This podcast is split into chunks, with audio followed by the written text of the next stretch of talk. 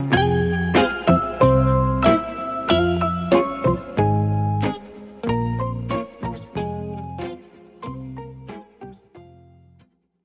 Everybody, it's me, one of two Hannahs. I know Hannah Gelb is not here today. However, we have an extra, extra special guest. We are being joined today by Dan Harris. He's a co-anchor of Nightline and the weekend editions of Good Morning America. And his bio is very long and impressive, so I'm going to skip it because I would rather just talk to him. So today we're going to be talking about meditation, career, and so much more. Enjoy! Dan! Dan! Thank you for being here, or rather, thank you, ABC Radio Studios, for allowing me to be here. It's a pleasure. It actually couldn't be more convenient. It Just- couldn't be I more just took an elevator. There you go. Mm-hmm. I took a plane, but it worked out. I actually had the pleasure of being on your podcast a couple of years ago. Yeah. Yeah. Was that that was great. It was really fun. Yeah. Are you still really doing fun. your podcast? I am. Yeah, Yes. that's great. Guys, you should check out that episode. What's the name of your podcast to plug for our Analyze This listeners? Uh, Happy to plug. 10% happier. This is 10% pretty, uh, everything I do is pretty much called 10% happier. Yeah, that's pretty much your brand. I, I lack imagination. oh, really? Well, you found one really great hook and you kind of ran with it. I guess. I guess. Tell us a little bit about the 10% Happier Journey and uh, I think your newest book, Meditation for Fidgety Skeptics. Yes, that was a book I wrote after 10% happier. Yeah. Um, I read 10% Happier. I have Meditation for Fidgety Skeptics, but I myself am not a fidgety skeptic. So I just want to just kind of rub it on people and throw it at them. Yeah, it's good to give to your like ornery uncle. it's good to give to your ornery co producer, really. oh, really? Yeah. It's like that. Okay. That might get edited out without you. Oh, uh, not my podcast producer. Oh, no. okay. Okay. No, no. My, my video producer is riddled with crippling anxiety. Really? And I've really just tried to like, I, I mean, I think that she of all people would benefit the most from your journey. Yeah. You know, she went to Penn State, very motivated, very driven, and then just also very crippled with anxiety, frankly. And then I've really tried to like bring meditation into her world like one minute at a time because it's something that I attribute whatever semblance of balance I have. I really attribute it to being able to ground myself in a lot of ways. So my policy about this Yeah. is How do you force people to meditate, Dan? you don't. I know. You don't. It's it, I, I'm married to a non-meditator, and I think a big reason why she's not a meditator is because when I first got into it, I was incredibly annoying, and I learned the hard way to keep my mouth shut. So my policy now is I don't talk about meditation unless somebody asks me to. So we're here. You asked me to talk about meditation. I will because I mm-hmm. love. It's my favorite thing to talk about. But when I'm out moving through the world, I just keep my mouth shut. And You're like a quiet vegan of meditation. yeah, well, I'm also a quiet vegan. Oh my God. So they, I don't really talk about that unless I'm like ordering off a menu or whatever, because I think the best way to do it is just let people notice there's a kind of change in you and have them come to you as opposed to walking around, you know, wagging your finger at people. Right, lead by example. I will say the more I have talked about meditation, the less I've meditated. well, Maybe there's a correlation I there. could see some danger to that. yeah, Right? Yeah. So, what brought you to meditation? Were you always someone that loved meditation? Did you grow up in a very Zen Buddhist household? Like, let's talk a little bit about your journey. You know, I come from a very hostile place to, to meditation, personally and biographically. I had no interest in it, zero, none. I had a panic attack on live TV, which was super inconvenient. Um, oh, yeah. Lord. Was it like a small program? Uh, Good Morning America. I don't know. Oh, if you've ever heard my. that. Yes. Oh, Lord Pretty- in heaven. Did yeah. people see? Did people know? Uh, so I actually went back and found the research. So the number was 5.019 million. People, oh, my God. yeah. So it was a, it was a good day for me. 5.019 million Mm-hmm. saw, people saw you have a panic attack. You can see it on YouTube. If you you Google panic attack on live television, it's the first result. Oh my God. Yeah. Walk can you walk us through it a little bit? Like what led to that moment for you? And what where after where did you go after something like that happens? Which by the way, real quick, just because I'm a I'm a Hannah and I can't help it. I'm so sorry that Oh, happened. That sounds so Yeah. awful. Well- but I'm, it unlocked a lot. I've got a lot of mileage out of that panic attack, so I'm actually not sorry it happened. Oddly enough, That's it was awful. It was really uh, not fun. It, it happened 2004, so quite a while ago. I was filling in for the news reader. That was that's the person who comes on. They, don't actually have this job anymore, but they used to have somebody who come on the top of each hour of the show and run through a quick The headlines. The headlines. Here's yes. what's going on. exactly at that time. Most it was, of it's bad. uh, pretty much all of it bad, except for the last story was supposed to be fun, Oh. and it's called the kicker. And the woman who was doing it, whose full time job at the time was uh, who I was filling in for was Robin Roberts, who's now the main host of the show. Anyway, I'd done it a bunch of times. I I was a kind of regular fill in for Robin at this period, so I didn't have any reason to foresee what was about to happen. It wasn't like your first time doing Nope. it. It Nope. wasn't, Nope. you know, it wasn't an exceptional day. Were you feeling, you know, were you trying to hold back diarrhea? Like, Nope. just a normal day. I mean, that, that's not out of the range for me personally, but I'm just saying on that day, On that particular was not day. happening. I I started reading uh, the teleprompter, my little story, my, the six quick stories I was supposed to do, and I just started to freak out. My palms were sweating, my mouth dried up, uh, my lungs seized up. I really just couldn't breathe. I couldn't, and breathing Hmm. is a prerequisite for talking, and talking is a prerequisite for Delivering the news. Yes. You know, if you watch it, I get one of two responses. One, if you've had a taste of anxiety, high anxiety or panic, those people know exactly what they're looking at, and it's really kind of painful for them. If you haven't, I do sometimes get a response from, from people like that who say, you know, it didn't look that bad. It didn't look awesome, but it didn't look that bad. And the reason why I was able to kind of. it just looked like you were vaguely bad at your job. terrible at my job and also very quick because the newscast only goes like two and a half stories. And I quit in the middle and toss it back to the main hosts of the show, Mm. Diane Sawyer and Charlie Gibson. Although I think I said Charlie and Robin, even though Robin wasn't in the building. Anyway, the point is, if I hadn't had the luxury of throwing it back to those guys, it would have Gone on and I would on. have ducked under the desk. Oh, ducked under the desk. That's what the only move I would have had available to me. So I read 10% Happier, and so I have a little bit of insight into the pressure and intensity of your career that had been building up to that point. Obviously, it wasn't your first time at the desk. It wasn't an exceptional day. But after that day, I feel like it had an exceptional change in you, or you had an Yeah. exceptional response to it. So what what happened next? Did you think to yourself, "Oh my god, this is it. I've lost my mind. I need to immediately go see a doctor and check myself in somewhere." Like I was really scared. I thought I wasn't going to be able to do my job anymore. I, first of all, I was Is this going to happen again? Yeah. I was Mhm. really embarrassed and I was really worried that it was going to happen a lot. And so I, it was an existential threat for me. I lied to everybody and said I didn't know what had happened and I kind of got away with it. So professionally, it was okay. So just one one smooth lie over it professionally. Yes. And then personally, you were like, "What the fuck?" Well, my mother called and said, You just had a panic attack. And my mother's a doctor. And my mother got me in to see a, a doctor. And the doctor I went to is an expert in panic. And he asked me a bunch of questions. One was, Do you do drugs? And I said, Yeah, I do. He was like, All right, idiot. uh, mystery solved. I think But what if you do the right drugs at the right times? I mean, that's that's the kind of argument at that point in my life I would have made. I'm really scared that I'm going to walk myself into a Good Morning America panic attack, even though I'm somebody who is not a fidgety skeptic. But I feel like with the pace my career is going, I need to like really take steps back and make sure that I'm rebalancing all the time. That's very important, actually. Uh, pushing too hard can have all sorts of negative consequences. And you don't have, like in my case, I was doing a little bit too much cocaine. I think any cocaine is too much cocaine.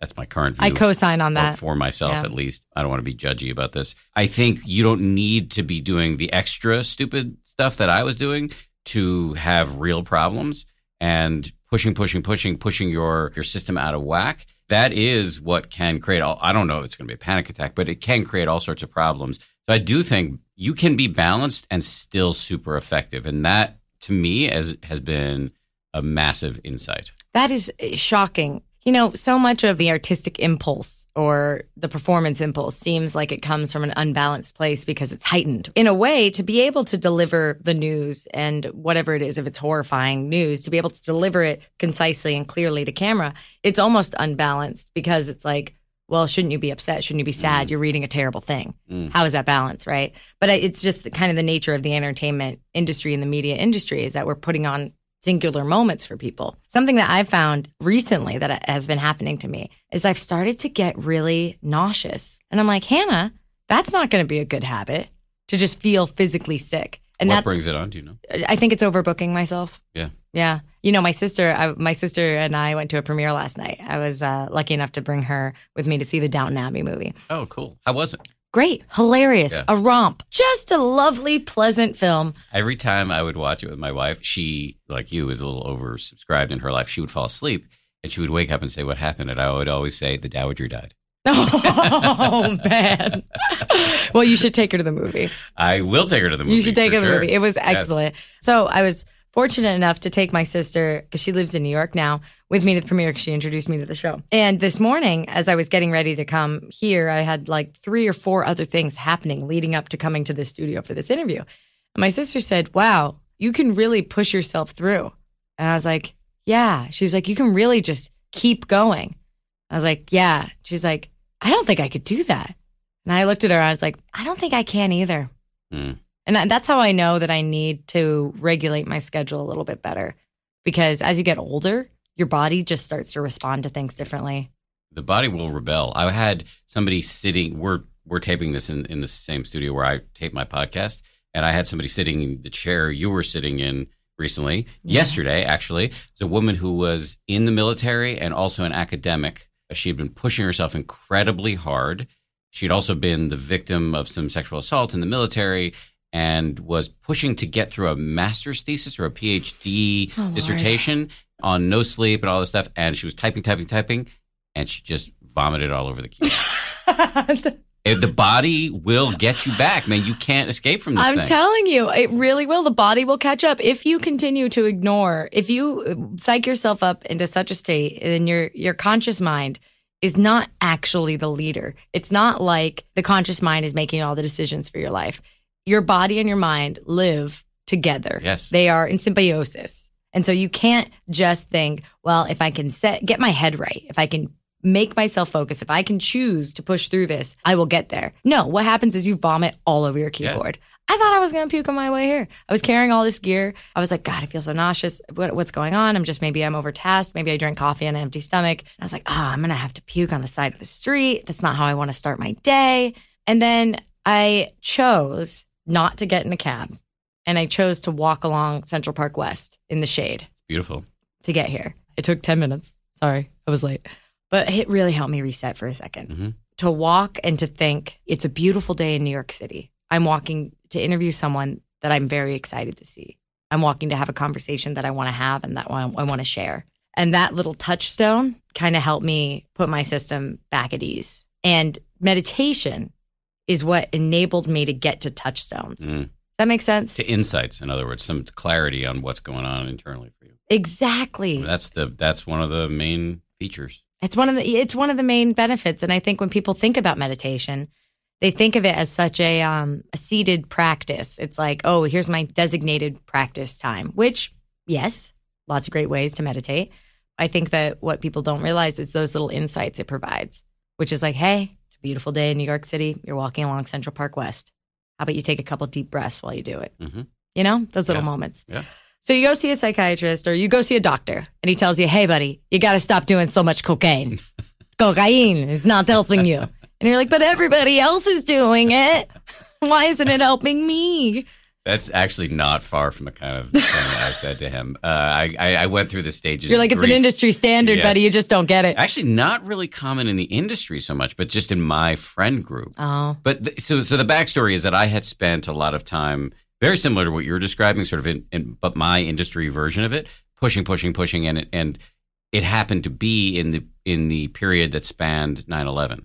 So 9/11 happened when I was kind of a new, young, ambitious reporter here at ABC News, and then I spent years in war zones after that, and that got me depressed. I didn't actually know I was depressed, so I didn't really seek any abiding help. And my brilliant move was to paper over it with cocaine. oh yeah. And that is what, according to my doctor, changed my brain chemistry and made it more likely that for me to have a panic attack. I did quit doing drugs the day I met this doctor, and although I did try to bargain with him quite a bit, uh, but I quit. And then ultimately, that kind of set me off on a journey, for lack of a less schmoopy word, that ultimately got me to meditation. what brought you towards the meditative aspects? I mean, at this point, it's like, okay, I'm going to kick doing drugs and maybe that'll help, which obviously it will. It did. It did a lot. Yeah. Yeah, it did a lot. And then with the extra time you had now, not blanketing over your life in a, the, a constant snow, with that extra time that you had,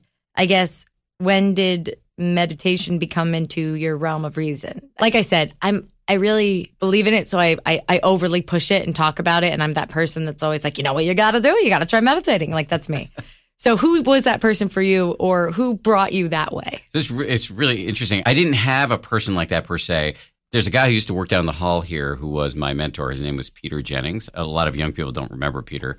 I know Peter Jennings. Okay, so Peter was the anchorman in America, although he's actually Canadian. He kind of forced me against my will to become the faith and spirituality reporter for ABC News. Oh, right. Oh, sorry. I read your book. So I'm like, yeah, yeah, yeah. That is what happened. Anyway. So I didn't Oh. have any interest in this stuff because I was raised by both my parents are academic physicians, atheists. I was quite hostile to faith and spirituality, but uh, well, in a sense, it makes you a very objective candidate to cover it. I think so. I hope so. So anyway, I got thrust into this whole world. Most of the beginning of my experience in faith and spirituality was all sort of like evangelical stuff. This was around 2004 when George W. Bush was reelected with a big values voter coalition. And then over time, that started to slow down. And a colleague of mine, one day she said, You know, have you read Eckhart Tolle? And I had said, I had no idea who that was. you said Gesundheit. Something Yeah. like that. Well, she, I remember she said something like, well, it's all about controlling your ego. The group we were in when she brought this up started laughing because obviously, like, I'm an egomaniac news anchor. So eh, that's what we all thought it was. Mm-hmm. But Eckhart Tolle's thing, he's a self help writer. And his thing is that, that the ego, he, this is just a, a word he uses for the voice in your head, the mm-hmm. inner conversation we all have all the time that most of us aren't really aware of. That mm-hmm. there's this little voice that chases us out of bed in the morning and is yammering at us all day long. We're constantly wanting stuff, not wanting stuff, judging people, comparing ourselves to other people. You know what I think my voice says? Mhm. If you don't do it, no one will. or it's saying, actually, there may be even more catastrophizing than that. It's saying, if you don't do it, you're going to end up Nothing's going to happen. under a bridge. yeah, that is my voice. My voice is like, if you don't get up right now, everything you've built will fall apart. Yes. There is no 10 extra minutes of sleep. Right. You got to get up. Yes. That's my voice. You know, I mean, uh, there are good parts and bad parts. So you you want to be able to take some of the wiser suggestions from the voice and leave the self-lacerating ones that are going to leave you sort of lead you to puke all over your keyboard or have a panic attack off. And what meditation does, it helps you sort that. It helps you have a clear enough inner lens so that you can see, all right, this is a terrible idea or this is a good one. And you're not going to get it right all the time, but you have more, you have a leg up in this lifelong wrestling match that we're in with the voice in our head. And I think I think that's one of the misconceptions people have about building a meditative practice. And frankly, embarking on a self-help journey that somehow there's going to be a day that you'll get better. You'll be done. Mm-hmm. You'll be one perfectly formed, fresh out the oven. Ah, look at this biscuit, this perfect biscuit. Good job. You're great. You're done. You don't have to try ever again. That is just not the case. Nope. It's in fact a lifetime of that wrestling match you described. Yeah. Yeah. And that's kind of, sounds like bad news, but what's the alternative? Puking all over your keyboard. That's right. For the rest of your life. Yes. Yeah. Or having this Tolle, who by the way I have my beefs with, but he he has this one brilliant phrase, which is we have this background static of perpetual discontent, and we're owned by this uh, inner dialogue that again most of us are unaware of. And that unawareness means that it just drives us blindly. It does. We, as a consequence, do all sorts of things that we're embarrassed about.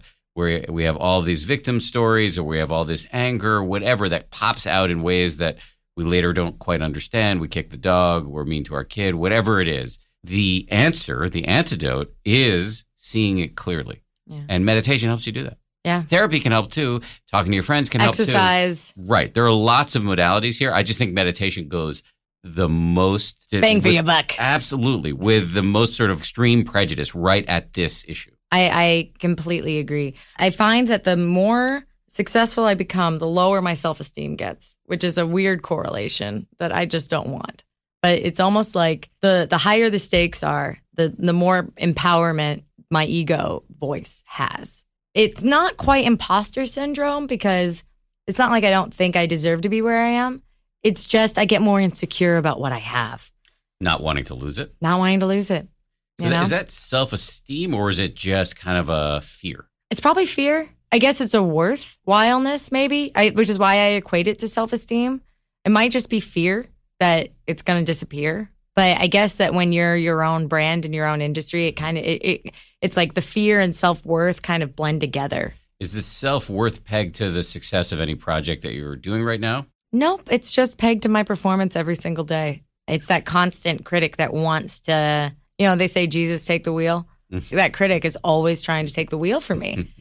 it's like it's the opposite of Jesus. I would love if Jesus came and took the wheel. Thank you. So it's it seems like it's a kind of a combination of the as soon as you get or achieve something new, then you're really desperately trying to protect and defend it. Correct. And you are in that light evaluating every bit of your own personal performance through the lens of are you jeopardizing what you've built? Yes. Am I saying that accurately? You are. And ladies and gentlemen, this is what happens when you interview a journalist. they uh, they're like, well, here's a point I'd like to bring up. Well, no, I, I, I, the But reason why I want to clarify is because actually, I, there's somebody in my life who said something that I that's been very helpful that might be germane. That's why I wanted to clarify because I didn't want to pass this along if it wasn't going to hit the spot. I have a corporate coach, uh, so I, I'm in a not dissimilar situation in that I too have been kind of building this brand built around me, which that's a flawed asset around which to build a brand. I agree. Uh, so I have a podcast. I write books. I have a I have a company called Ten Percent Happier, which is a meditation app. I uh, feel a lot of pressure in the in the midst of all of this.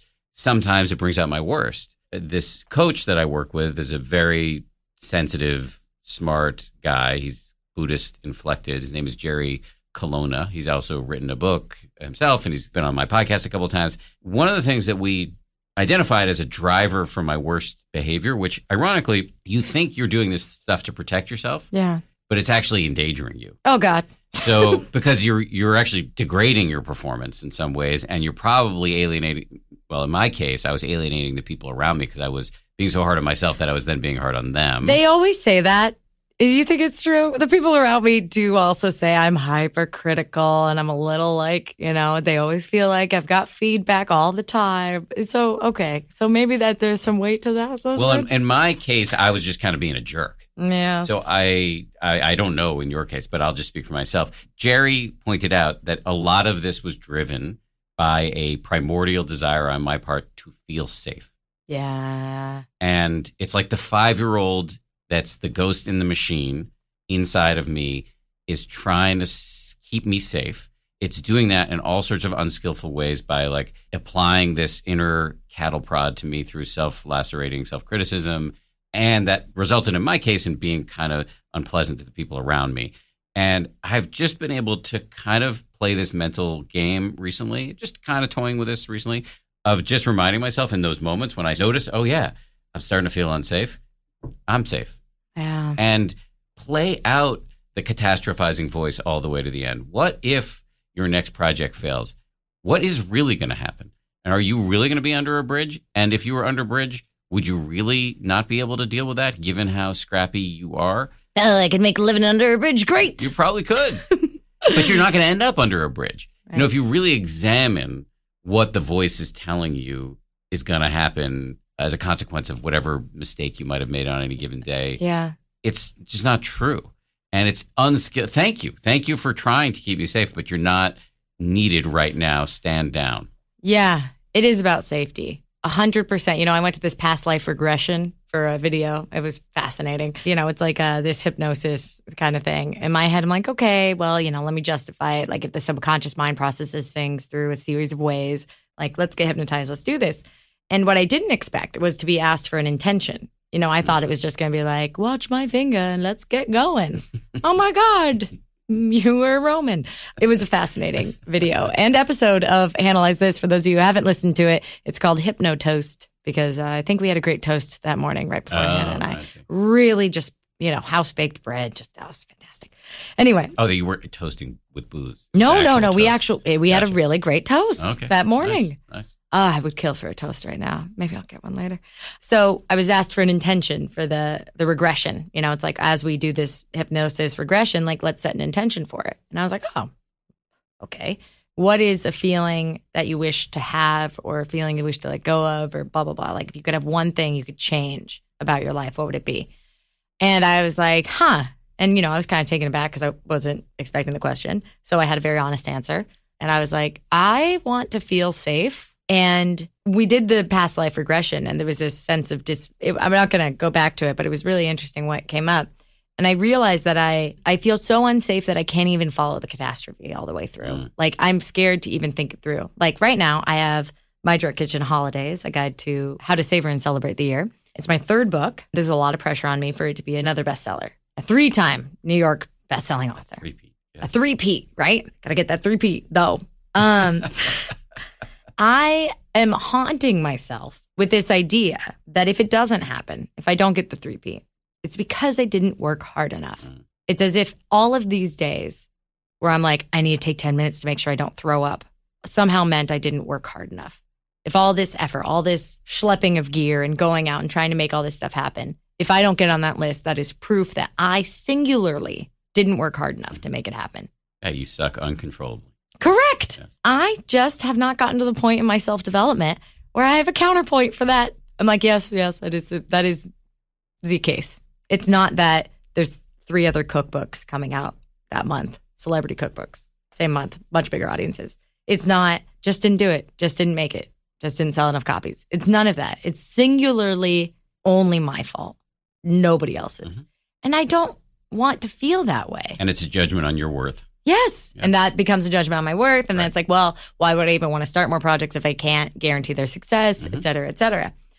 Anyway, this has been very helpful for me. But I yeah, feel you. I really do. Uh, That's I have that dialogue all the time, and I think a lot of us do on lots of different levels. Even if we're not trying to, even if we're not so narcissistic that we're building building brands about ourselves. I'll, I'll speak Our for myself, towers. not you. Um, but hey, I- I'd like to think that we're not, you know, the the idea of the brand is different from the person. You know, I, I hope so. I hope so too, man. I really do. Right, because it is, as we said before, kind of a flawed asset. Nonetheless, I, I think I'll tell you what's really helped for me aside one other thing that's helped for me aside from just reminding myself like, no, it's actually it's fine. It's fine. You will be fine. Is also being a little bit more intentional about the projects I pick.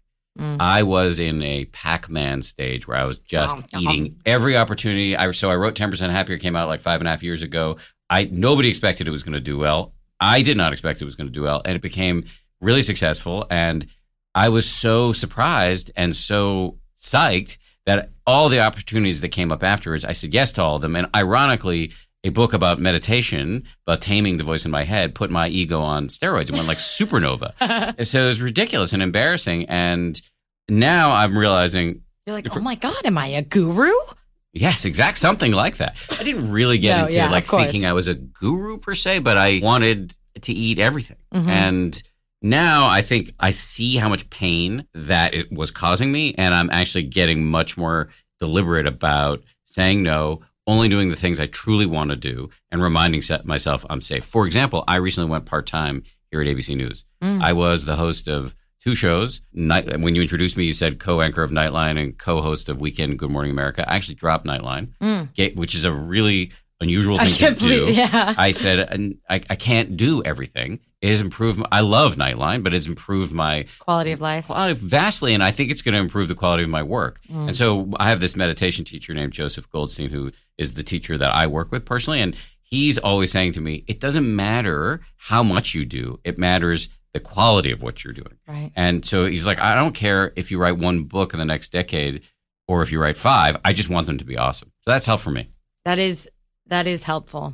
I have to reflect on that and figure out what is the most, I guess, regenerating projects that I embark on. What fills me back up, you know, each time I do it. Mhm.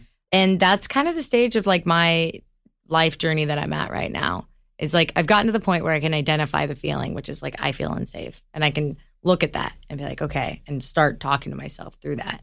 And I look forward to getting to the point where I can start pulling back because when you feel unsafe, you can't pull back from anything. That's right. Because everything. I can see in your eyes the idea of pulling back is scary to you. it is scary to me. It is. I, I'm I'm scared that like somehow it'll be like letting people down or people from your life will just disappear. Your management won't be interested. Your agents, your your team, you won't have money to pay people. You won't. This This the voice in your head, the way. it- well, I'm I'm aware, but you know, it's it's winning. It goes back and forth. Have yeah, You, have you read a book called Essentialism?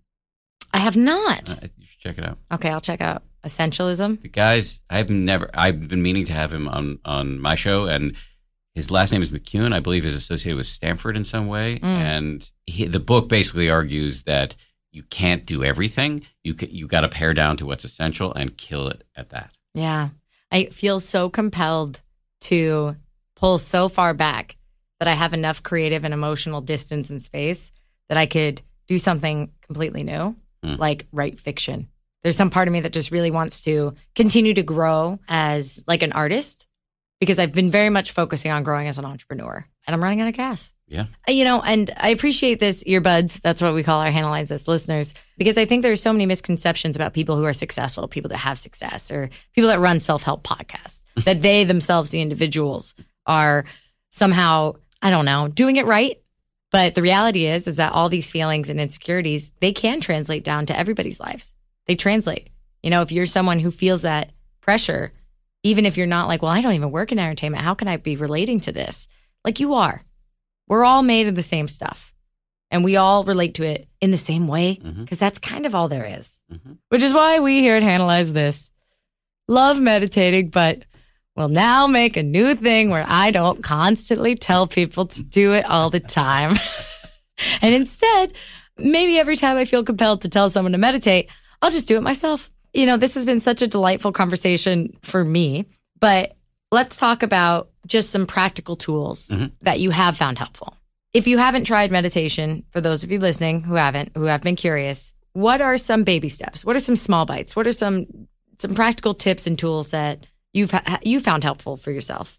I had a really good learning experience recently about because I think there are some ways in which I'm now a decade into meditating that I can be personally a little distant from the beginning meditator in that to me it's just like why why aren't you doing this thing? Do it. My company recently got contacted by a little company called Apple and Apple asked us to teach their employees how to meditate. Oh wow! So we do this thing where every year we do a actually in October every year we do a month long challenge for 150,000 people at Apple or anybody who wants to opt in out of that body of people and we set it up for people who are skeptical or worried they don't have the time to do it. And so it's a month long challenge and the challenge is can you meditate 25 out of 31 days for at least a minute? And that combines two concepts that I think are really useful for people who are aspiring meditators. One is daily ish. If you aim to do it every day, if you miss a day, your the voice in your head may swoop in and say you're a failed meditator, you're out of here. So this elasticity, I think, helps people kind of gives them the flexibility, I think, to get up on their feet toward establishing a habit. Because establishing a habit is really, really hard to do. And so one thing that's helpful to know going into something like that is that you're probably going to fail a couple times and that you need to experiment.